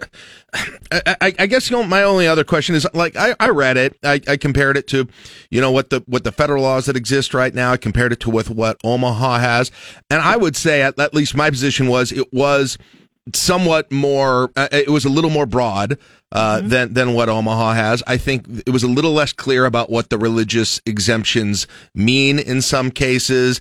It has the bathroom stuff in there, which you know is is mm-hmm. is particularly was something that that ha- got a lot of pe- people motivated to oppose this. Is there? I mean, is there some kind of a possibility to kind of sit down and and tweak it and rewrite it in a way where perhaps something where there isn't as much opposition to it and it it, it doesn't end up going to uh, another petition drive. Well, I mean, I think that is a, a, key question going forward, and I don't know what the council's plans are in terms of updates uh, to Title 11 at this point. It's obviously very fresh news. And, and you're right, there were broader protections in there. There was important updates. Um, Title 11 had this part of our code that deals with discrimination hadn't been updated for many many years and protections for veterans were included for instance. Um, it, so so i i think you know that is a discussion that we have to have yeah, I, I mean, it, it, it seemed like a lot of it, a lot of the talk of it talked about a fairly narrow part of it. Would may be important to some people, but there was a lot of it that seemed to, less controversial, I would say. Mm-hmm. And so I, I just wonder if there can be conversation on on those parts, and you're you're going to get less opposition on that. But nonetheless, I, I guess the only other question I have is is, is as far as your because I heard some voices from the affected community, um, uh, uh people, especially um, in in the LGBT community, basically saying we we don't want this at this point. And I don't know if that gets to what you were saying with with you don't want to put human rights uh, uh, to a vote, but there were I think there was some concern about the impact that that would have and the reaction that that would have. Is that is that what you were talking about when you talked about putting to a vote, or had you heard any of that? I mean, well, that is part of it. I mean, uh, the fact that we had a member of our community commit suicide, the fact that this issue is um, is really being used as part of political warfare in our country right now instead of you know focusing on the humanity and dignity and respect that we need to afford all of our community members. It's being tossed around in gubernatorial primaries and elections um, and it's really bullying trans kids in our in our country and it's a terrible thing to witness.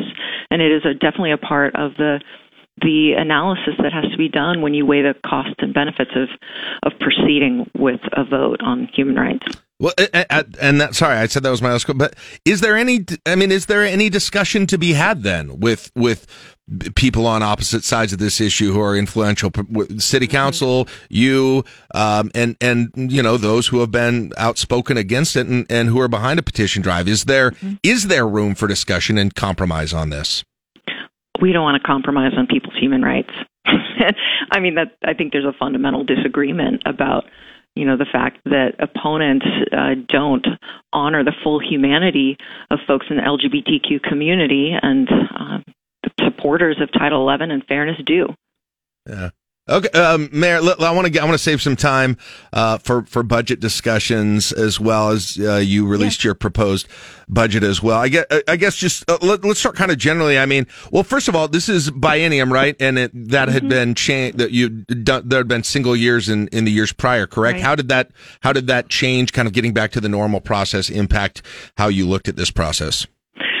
Well, it feels good to be getting back to more familiar ways. Um, we obviously um, broke apart the biennial budget into two annual budgets to try to deal with the economic uncertainty surrounding the pandemic. Uh, you know, we were having to forecast revenues in really uncertain times.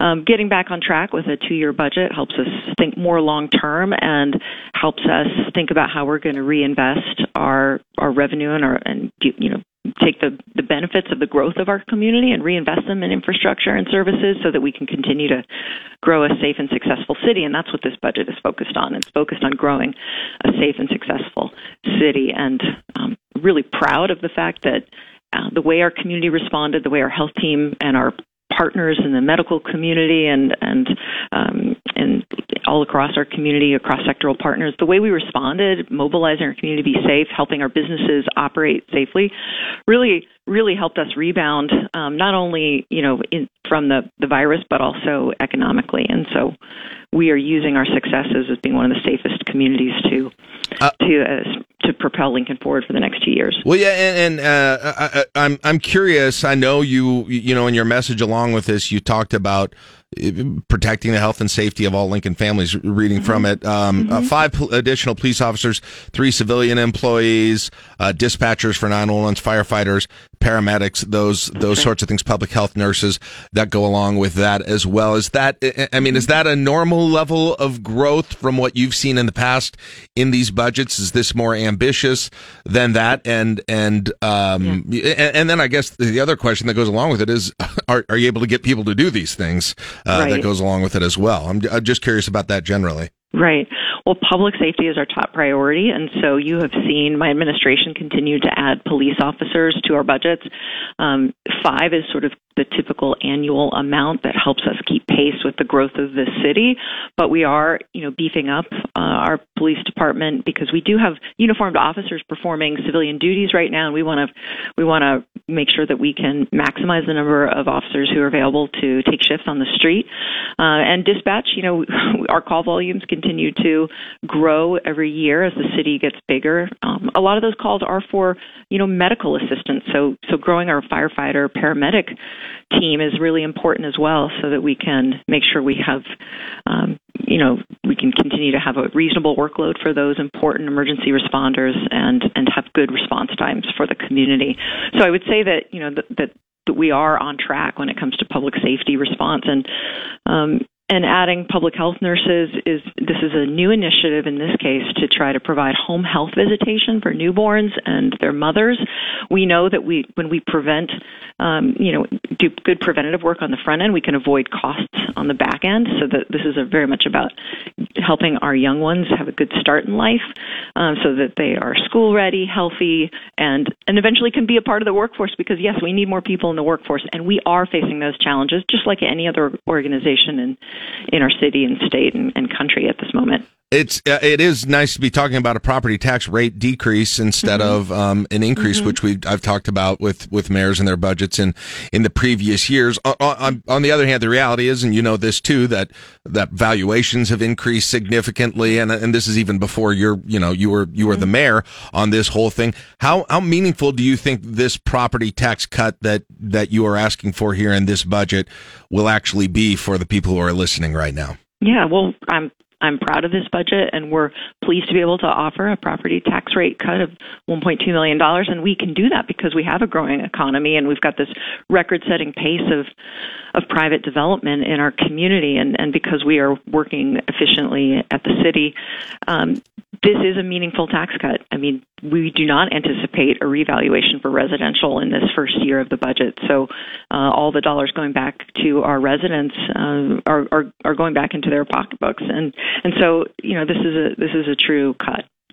Caleb is planning to protest the valuation of my home. He thinks it's too low because I built a new deck. Please don't share that with anyone. I, I don't think anybody should hear it. I'm going to be calling Rob Ogden after this. It's I mean it's a nice deck, Mayor, but it's not that nice. Okay, so let's all let's everyone calm Hey, down. don't I- cut yourself short. You have held multiple parties there. It is held up. No, it's it's just fine. It- The parties were gold plated. The, the parties were fine. The food wasn't that good. You know, I wouldn't go.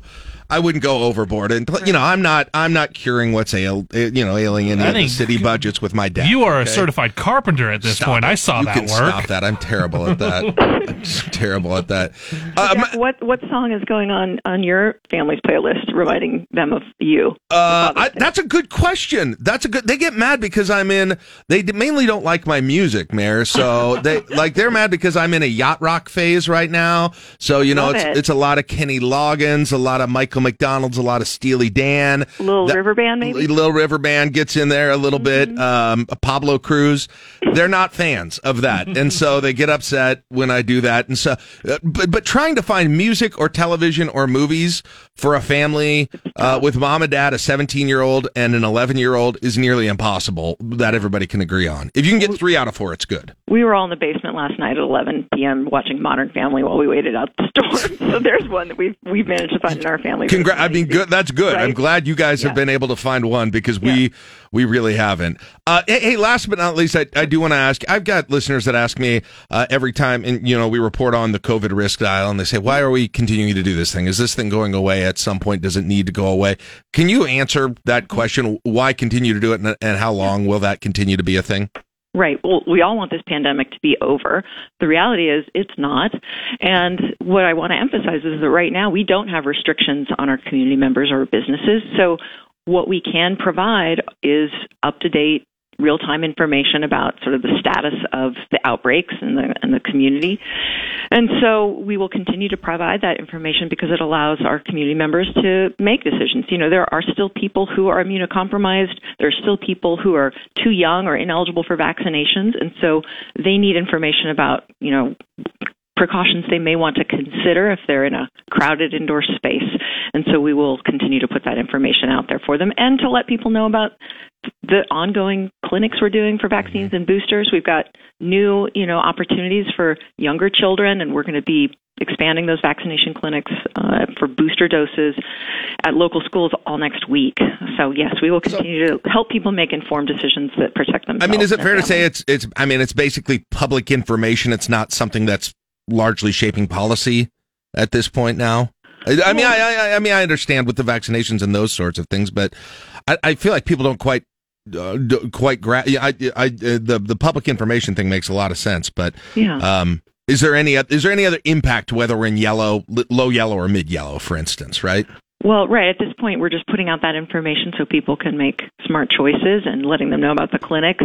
Um, there are no policy changes that are that are going into effect that are reacting to the yellow on the dial. So, it, you know, we're steady state. We're we're pleased with the success we've had in vaccinating uh, so many members of our community. But you know, it'd be nice to continue to make some progress there so we can keep Lincoln safe and protect our businesses and and all the students coming back for school. in the Right. Right. All right. Yeah. The I, the burgers were overdone a little bit. Uh, the drink I didn't get enough ice for the the cooler, and so like, the drinks all got warm. So just please keep that in mind.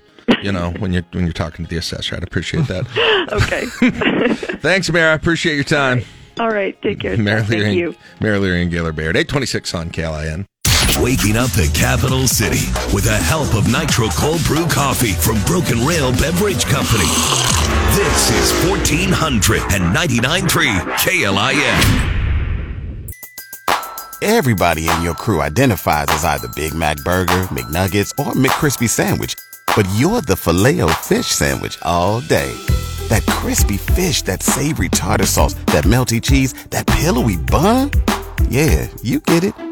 Every time. And if you love the filet of fish, right now you can catch two of the classics you love for just $6. Limited time only. Price and participation may vary. Cannot be combined with any other offer. Single item at regular price. Ba-da-ba-ba-ba. Don't you love an extra $100 in your pocket? Have a TurboTax expert file your taxes for you by March 31st to get $100 back instantly. Because no matter what moves you made last year, TurboTax makes them count. That means getting $100 back and 100% accurate taxes only from Intuit TurboTax. Must file by 331. Credit only applicable to federal filing fees with TurboTax full service. Offer can be modified or terminated at any time. He's been talking Huskers on the Nebraska airwaves for nearly three decades. It's Old Timers Day on the radio dial with former KLIN morning show sidekick, John Bishop. All right, 840 LNK today with Jack and Friends on KLIN. And uh, John Bishop has come on to thank me for allowing him to take a day off yesterday to prep for the College World Series. It was nice of you to come on and for this personal thank you note. I appreciate it. You're welcome. No problem. I'm glad that you were able to spread your disease across the uh, radio masses, across my audience, and you know, I'm sure, I'm sure, sure there was a lot of conversation. I, I noticed the poll question. I obviously Valentino somehow got weaseled into the conversation. yeah, well, yeah. Ra- Valentino's and Runza are always. It seems it seems to always be a conversation that that uh, follows me. No, we actually got for some reason we got into my career as uh, a, a hawker at the Husker football games when I was a teenager, and how I graduated from popcorn to Runzas to Val's, and then I got in trouble because I didn't try to sell very hard. I mainly watched the game, and I usually lost money, but I was still okay with it because I went to all the games, and that morphed into a larger conversation that we don't have to get into now. But yes, uh, we had a we had a good time, and uh, you're getting ready for the College World Series now uh, in Omaha. Now, uh, first of all, so it's a different format this year, just in terms of the days things are happening. So can you explain that for people who are maybe are thinking about uh, about going up and and going and how it might be different than what they've seen other years? Well, it's starting earlier. It's starting a day earlier. We usually have started um, on on Saturday, but we're starting on a Friday this year. So so as we can get the championship series played the following weekend, and what that's going to do is condense the format down and and maybe double up a day or two that have not normally been doubled up. And the real disadvantage will be to the teams that are in the bottom half of the bracket or bracket 2 um, which will be the games that the first round games that will be played on Saturday. Because if you lose that first game on Saturday then you have to come back and play on Monday Mm-hmm. for your for you know your first elimination game and play Monday, Tuesday, Wednesday, Thursday. Jeez. In order to get to the championship series. So, you know, before you at least had a day off in there. Um, and, and even for the loser of bracket one, which is the first games on Friday, whoever loses that first game, you come back on Saturday. You do get Monday off, but then you go Tuesday, Wednesday, Thursday. So it's just going to condense the schedule. It's really going to put a premium on bullpens and on pitching depth if you're going to make that, you know, uh, backdoor entry into the College World Series final. So I really think this year the first round games are more important than ever because at least it gives you some kind of an ability to to set your pitching rotation. And obviously, it's one fewer game that you have to win in order to get to the weekend. Yeah, that's true. And, and and then the other thing, it just I I always thought it was bizarre. You get to that second weekend, and the thing's been going on all week, and you get to a weekend where is a more likely time that, for instance, I would come up to a game. Sounds like a, a fun time hanging out in that great area around the ballpark, and there's no games. so I, I've got to think Omaha, the businesses and everything are, are happy about actually having games going on during a weekend that seemed weird to be just lie empty for a couple. Well, and it also helps because you know you get the teams that make it all the way to the finish, and you know the fans and the parents that have been there have been staying there for over a week, and so Yeah. you know just just getting you know those extra couple of days where, and and again, this is assuming that we don't have any weather issues that are going to push us back, um, which is always a concern at the College World Series. So yeah, it was something that needed to happen, um, just because it, you know it felt weird to have a national championship event and and you don't have any games being played on a weekend. So um, I, I I prefer the change. Um, you know, I'm sure some of the coaches will be stressing out a little bit more this year because of what it might do to a pitching staff. But again, you know, if you win that first game, then you don't have to worry as much. Right. I was I was talking I probably brought this up to you at some point, but I was talking to Josh about this yesterday. Something that fascinates me and I'd like a documentary about or something are not necessarily family, but fans of teams who come up for you know a team that gets to the championship and comes up for the entirety of the college world series. And like how you pack for that how many do- are you i mean what are you laying you gotta be laying out like 10000 bucks overall for that trip when you count everything that goes into that. Uh, like that is just that is a major commitment as a fan and i'm fascinated by those who do and are able to make it. Yeah, I mean, you, you know, you think about you know parents who follow their sons or Right. daughters through a, a basketball or a volleyball tournament where it's you know three different weekends. I mean, same thing's going on here. Plus, you know, the travel is probably even more extreme because you'll see teams literally flying from one end of the country to the other, and then of course the finals are always uh, here in Omaha. But yeah, it's a it's quite an outlay uh, for you know the the families and the and the fans who you know really want to follow their teams all the way through the bracket. Yeah. So just two games scheduled per day. So we shouldn't, and that's typical. So we shouldn't have like any uh, 3 a.m. ending games, right? For your sake. Ha! Pro, I, I'm not going to assume anything. I mean, I know the weather's going to Yeah. be really, really hot. Um, this could be one of the hottest College World Series ever uh, if, if the forecast holds. Um, but yeah, I'm, I'm, I'm not going to assume anything. The games are pretty long, and there's a lot more offense this year than there's been in previous years. So uh, the, Good.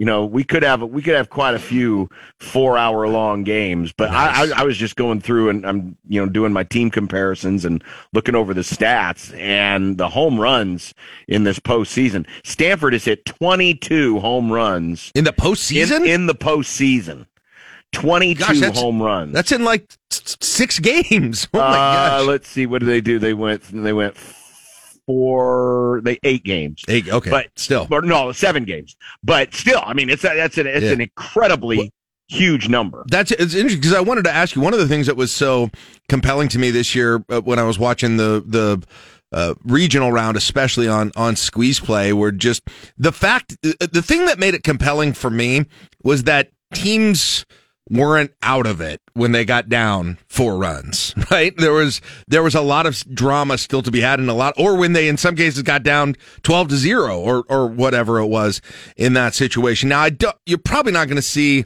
I don't know, maybe you will. The pitching staffs aren't staffs won't be quite as um, uh, taxed in the College World Series, and of course the field plays into this as well. But do you think we could see some of that crazy offense that we saw in the regional, given what you said about these teams? I, I, I think so. I mean, it, it now obviously the wind is going to have an impact too, because you know if the wind's blowing out of the south, Yeah. which it usually is in the summer, it might knock down a few more balls. I mean, this ballpark plays bigger than a lot of the ballparks that we've seen, but that still doesn't keep teams from you know hitting gappers or line drives. Um, you know the walks.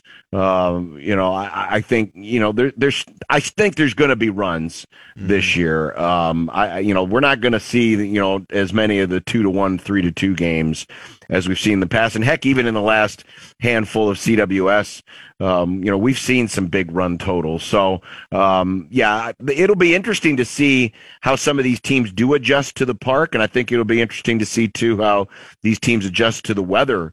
You know, with it being as hot as it is, you know, does that put you know the Stanfords and the Notre Dames at a distinct disadvantage versus these other Southern teams who you know baking 100 degrees and 90 percent humidity Yeah. is you know that's that's February. So, um, it, it, you know, all of it factors together. I it, the other part of it too is this has been so not chalky. I mean, we only had two teams out of the top eight that made it. Only one of the top four national seeds made it. Um, Ole Miss, who barely got into the field, you know, shut out. Uh, Southern, Southern Miss, Miss, yeah. en route to, to, to making it to the College World Series, and so it's really really wide open, and and you could you could make a case I think for any of the eight teams to run all the way through, uh, which I don't know if you could have necessarily said that in the past, and it certainly it helps that you know you don't have Tennessee, the team that dominated the entire regular season right. here. Yeah, well, and that was going to be my next question: is is there a favorite? Who is? I mean, I guess by seed, Stanford is is the favorite in this thing. But as you as you've delved into your prep, digging further down into these teams, you, you still feel that way on on paper, looking at this thing that it Well, really, the, odd, truly the odds have open? Stanford and Texas at the top, Texas, and. I would I would agree with that. Though I do wonder about Stanford's pitching depth. Um, I'm I'm still gonna you know when it comes to baseball, I'm still gonna lean towards teams that you know can throw a few arms at you and and and make life difficult. And and when you look at you know some of the pitching numbers, I mean Notre Dame is has the, has the best ERA in the field. Um, you know, Texas is just really solid, and I, you know they've got the best offense in the field, but their pitching staff's pretty solid too, and they've got they played they have the best defensive team in the nation. So, um, I, if I had to make a choice right now, I, I think Texas is a is a good pick, um, but I'm not going to sleep on Oklahoma. Um, the Sooners are playing really good baseball um, here down the stretch. They swept through the conference tournament.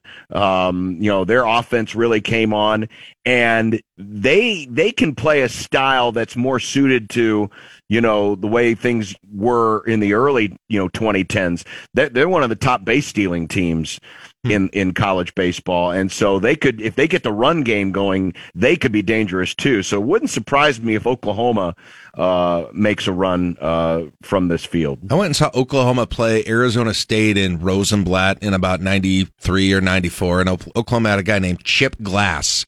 And I always remember that guy. Look him up, Chip Glass. Uh, yeah, you know, is it too much to ask to get a team uh, in, in this thing that is uh, likable to Nebraska fans? Yeah, it's uh, it, it, it's pretty tough. I- I'd be curious to see what folks are thinking. I mean, in, in most years it would have been Arkansas, but then of course what happened last year got some folks triggered. Um, I don't think there's a lot of dislike for Auburn. Um, and Auburn, Auburn's got one of the one of the best uh, stories in the field. Sonny DiChiara, Yes. Their 270 pound first baseman who does not look like he belongs on a baseball field, and yet he's one of the best hitters yes. in college baseball. That's speaking my And language. he, he transferred last year. He John, did. He and- transferred in. Yeah, he transferred in and, and was really good. Um, uh, you know, before he transferred in. And, well, he and was turned- okay. Like he wasn't even first team in his in his conference. Right, I think he was second team in his conference, but he was, ended up being SEC co-player of the year. Yeah. Um, obviously, Notre Dame. You know, yeah, Notre Dame's. no. It's going to be interesting to see what That's a no people in Omaha do because I think I think there's a pretty decent Notre Dame following in Omaha. We'll see how it reacts. You know, Oklahoma, old rival here. Ole Miss. Oh, Ole Miss is if they wear it now. I don't know if they're going to do it, but if they wear those powder blue Yes. uniforms, Mhm. they're going to be pretty popular. Yes. Plus, you got the Lane Kiffin tie-in, Right. You That's know, my Lane team. Kiffin, native Nebraskan Lane Kiffin. John, that's I've settled on Ole Miss. I mean, that's the best I can do. The SEC works against it, but I don't necessarily have any specific like I Kayla Banwarth connection to the Kayla- school. I'm over the 2002 Independence Bowl. They shouldn't have faked that punt to Judd Davies, set Eli Manning up in great field position. Yeah. I think I put that behind me. I think I've got the least of a grudge. But when Texas plays Notre Dame, I'm just cheering for errors and walks. That's all I want to see. Oh, please, no errors and walks. all errors and walks. I want John there at 3 a.m. in a terrible game. That's, Are, that's are, are, are we still are we still angry at Stanford for the uh, for the Yep, hairdresser? hair, yes, Yes. The, Okay. the, the the tree, and and also for beating Nebraska, you know, back in your days of uh, in the super regional That's- uh, in Palo okay. Alto. All right, Sunken well, I Diamond. understand that, and and Texas A and M. You know, I mean, at some point, you know, we just assume that Texas A and M is just going to claim a national championship and stick it on the side of their Right, and all the. Nebraska connections left, so now I don't want them to be good. I, if I need to, I can get behind Arkansas. I think for Dave Van Horn's sake. So I've got that in my back pocket. But man, whew, other than that, there's there's not a lot there. There's not a lot there. Yeah, I do I like th- the I think Auburn. I could do Auburn too, I guess. All right, so I'm going to go Auburn, Auburn, and Old Miss might be the Yep. default choice. The winner of that Auburn Ole Miss game is going to be the horse that I ride. I think on on this whole thing. Okay, that's fair. That's fair. Either, I mean, either way, you know, get ready for the SEC chance because you know, oh. Oh. literally four teams all from the same division. See, I can't do that either. Oh No, the SEC has already claimed that they have six teams in the College World Series. That's true. I mean, they, they technically do. I mean, two of them are Oh, the SEC worst. in waiting. They're in the oh, waiting room. Why could Connecticut not have won? Connecticut would have been so easy to get behind. Really don't. I'm I'm over the loss in uh, what 1993, 94 in the NCAA tournament. So uh, basketball tournament that is, and the the regional. You know, so you know, the funny thing is, UConn's never played in Omaha. I, I mean, I, I'm sorry. This this UConn team hasn't played in Omaha since they joined the Big East. Because oh, because they haven't just yeah, they had well, they they had a COVID breakout in 20 uh, 2021 and couldn't make Mm. the trip to Omaha. And then this year, uh, Creighton played at UConn. So the Huskies have never played in this stadium. Yeah, it's crazy. All right, John. Well, good luck. We'll be uh, we'll be listening and uh, enjoy the games, and hopefully they end early for you. No, we'll do our best. Thanks. There you go, John Bishop. 1620 zone in the uh, Colin College World Series. 855 we'll take a break, wrap up the show after this on KLIN.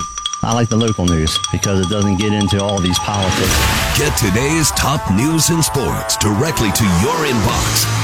Sign up for the daily at KLIN.com. You're listening to LNK Today with Jack and Friends on 1499.3 KLIN. All right, a couple of quick announcements here. Keyword for the day for Keys to the City, brought to you by Lincoln Mattress and Furniture, is Cave, C A V E. Today's business is Robbers Cave, but this is one of those where you can't go in person and get an extra entry. Go to the other businesses. Yeah. Not there. Uh, you still get entered for that uh, grand prize. Don't forget, the Lincoln Arts Festival is coming up. KLIN's a proud sponsor, June 18th and 19th at the Railway Yard. Live performances, art demonstrations, uh, channel your inner artist for interactive arts activities, and purchase your home's next big art piece there. And request line Friday, thongs that make you think of dad. We'll see you tomorrow, 9 o'clock, KLIN Lincoln.